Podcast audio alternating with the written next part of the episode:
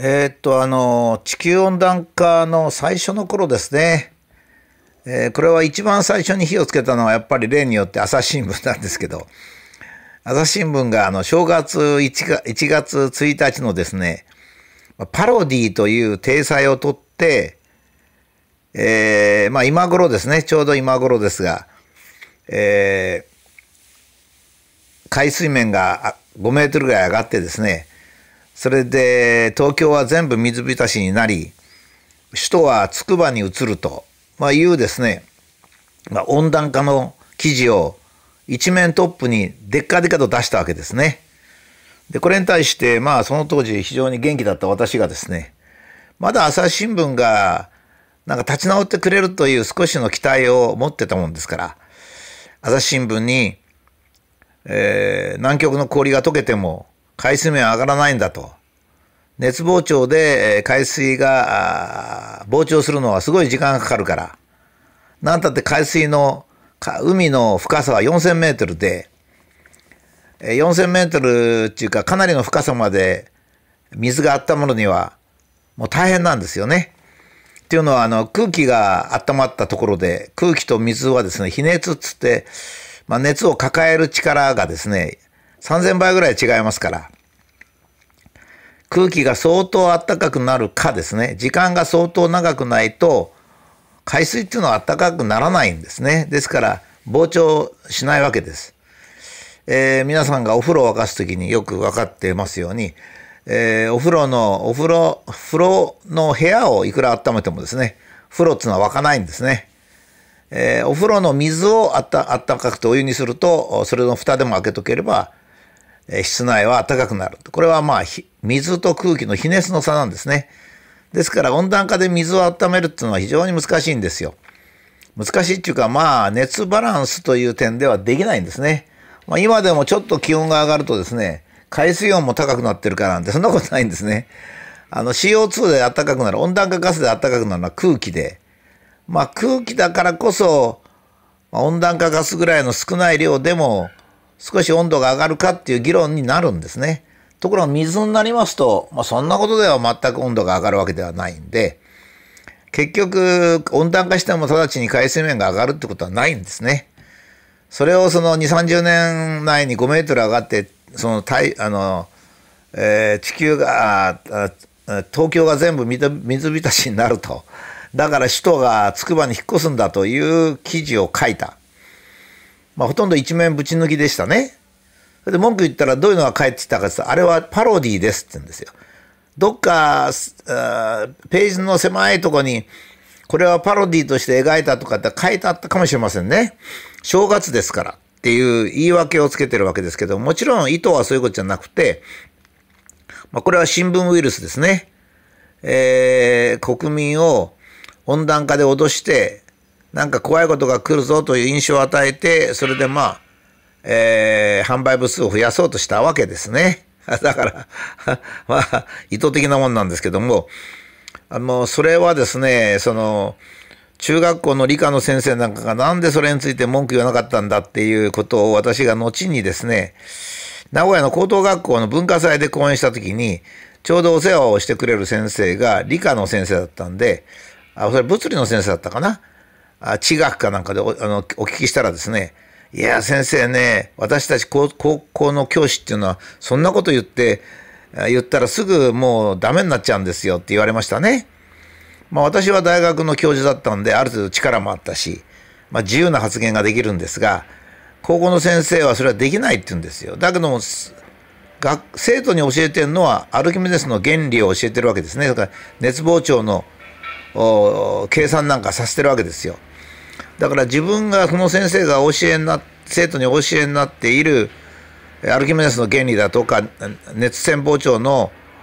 計算なんかと全く違うことが世の中で言われててそれを NHK とか朝日新聞が言っててもその修正もできないという哀れな国になっちゃったんですよ日本は。その哀れな国にしてるのは誰かっつったらそれは我々国民なんですね。我々国民がですねえー、朝日新聞とか NHK が正しくて学校の先生なんかどうせ間違ってんだと まあそんなんだったら子供を学校にやらない方がいいじゃないですか、あ、そう思うんですけどまあそれが現実なんですね。で今度のコロナでは、えー、テレビウイルスで似たようなことがあって今でもあってるんですけど感染が拡大するっていう意味ですね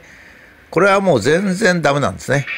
えーとまあ、中国で、えー、コロナあ武漢風邪が流行ってそれが日本に上陸してくるときはですね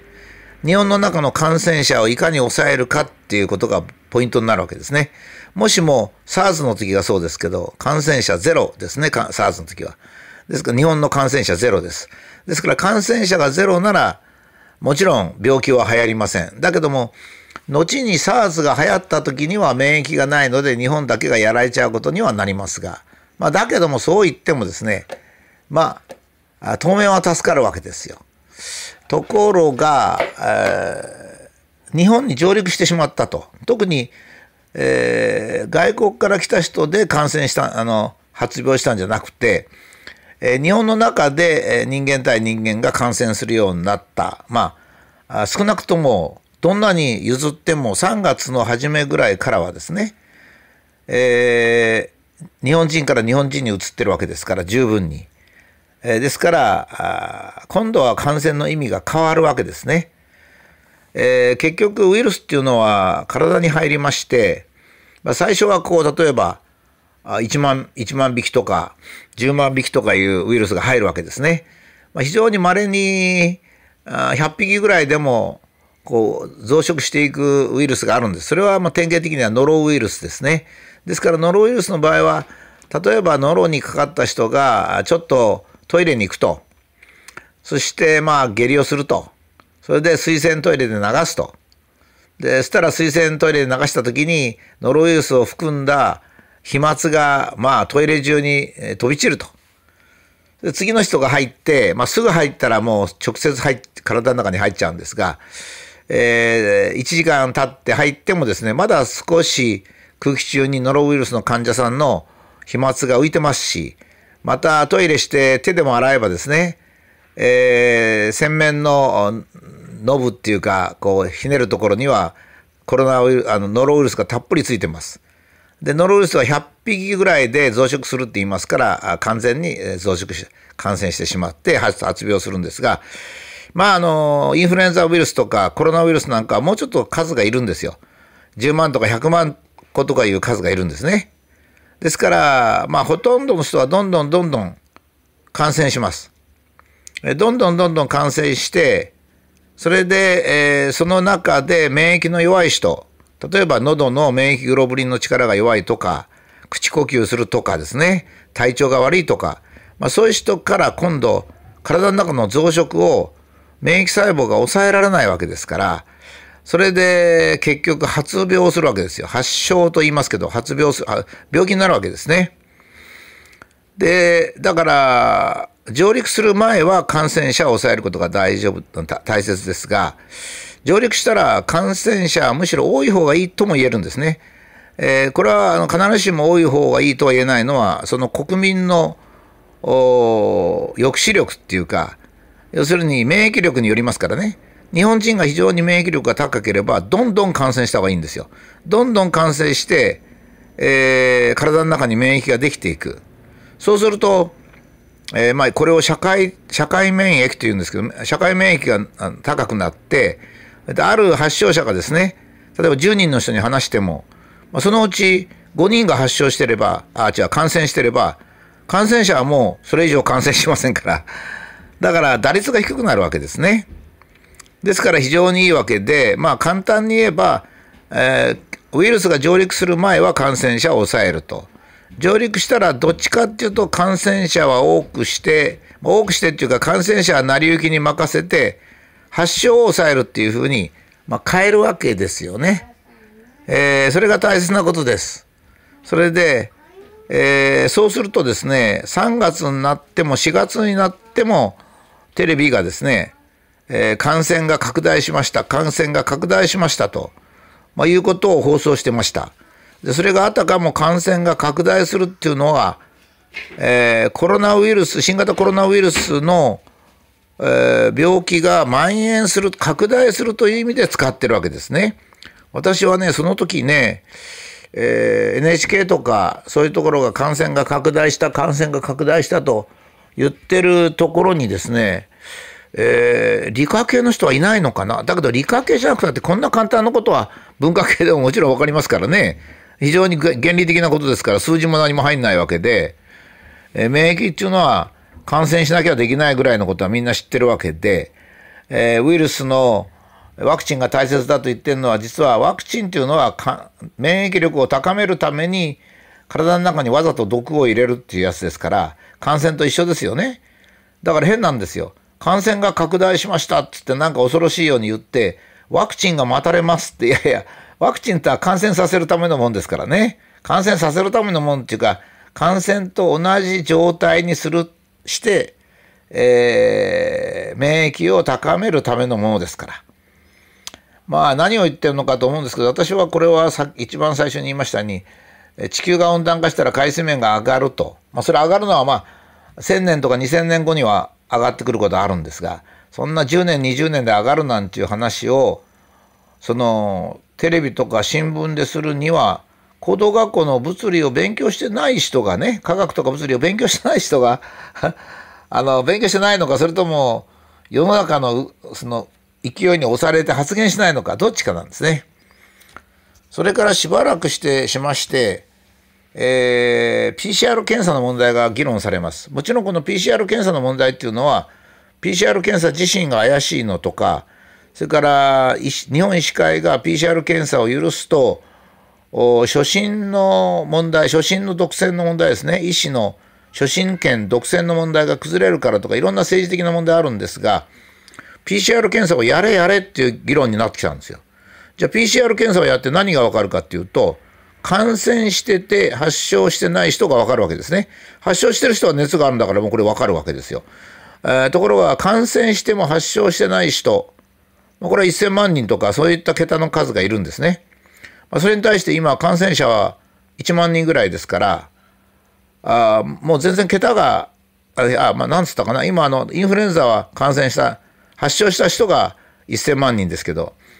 まあ、コロナウイルスですと、まだそこまでいってるかどうか分かりませんが、まあ、1000万人とかそういうクラスなんですよ。だから感染者を測定すればするほど、感染の検査を測定すればするほど、感染者は増えるんですよ。感染者が増えるってことは何にも不都合なことないわけですね。まあ、事実、スウェーデンは、えー、イギリスと違って都市封鎖をせずに、感染者を増やして流行を防ごうとして、まあ一応成功しました。成功したっていうのは、中身いろいろあるんですが、イギリスよりか、えー、コロナウイルスの発症者を減らしたという点で、えー、成功したわけですね。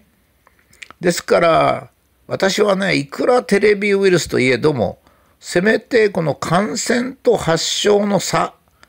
ぐらいはやるべきだと。それから通常は病気、インフルエンザの病気になりなった人が1000万人いますっていうのは、これ、もう一段階あるんですね。感染して、ウイルスが増えて、発症して、発症したけど、どうも病院に行こうと思って、病院に行く決意をして、で、病院でお医者さんが見て、あ、これはインフルエンザだっていう診断を下したという、4段階を過ぎた人が、実はインフルエンザの統計に乗るんですよ。ところがコロナウイルスの場合は単に体内にウイルスが入ったっていう感染の状態でカウントしてるんですよ。これは明らかな政治的な意図があるわけで非常に良くないですね。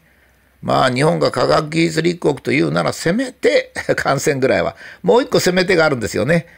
8割接触を減らすって言ったら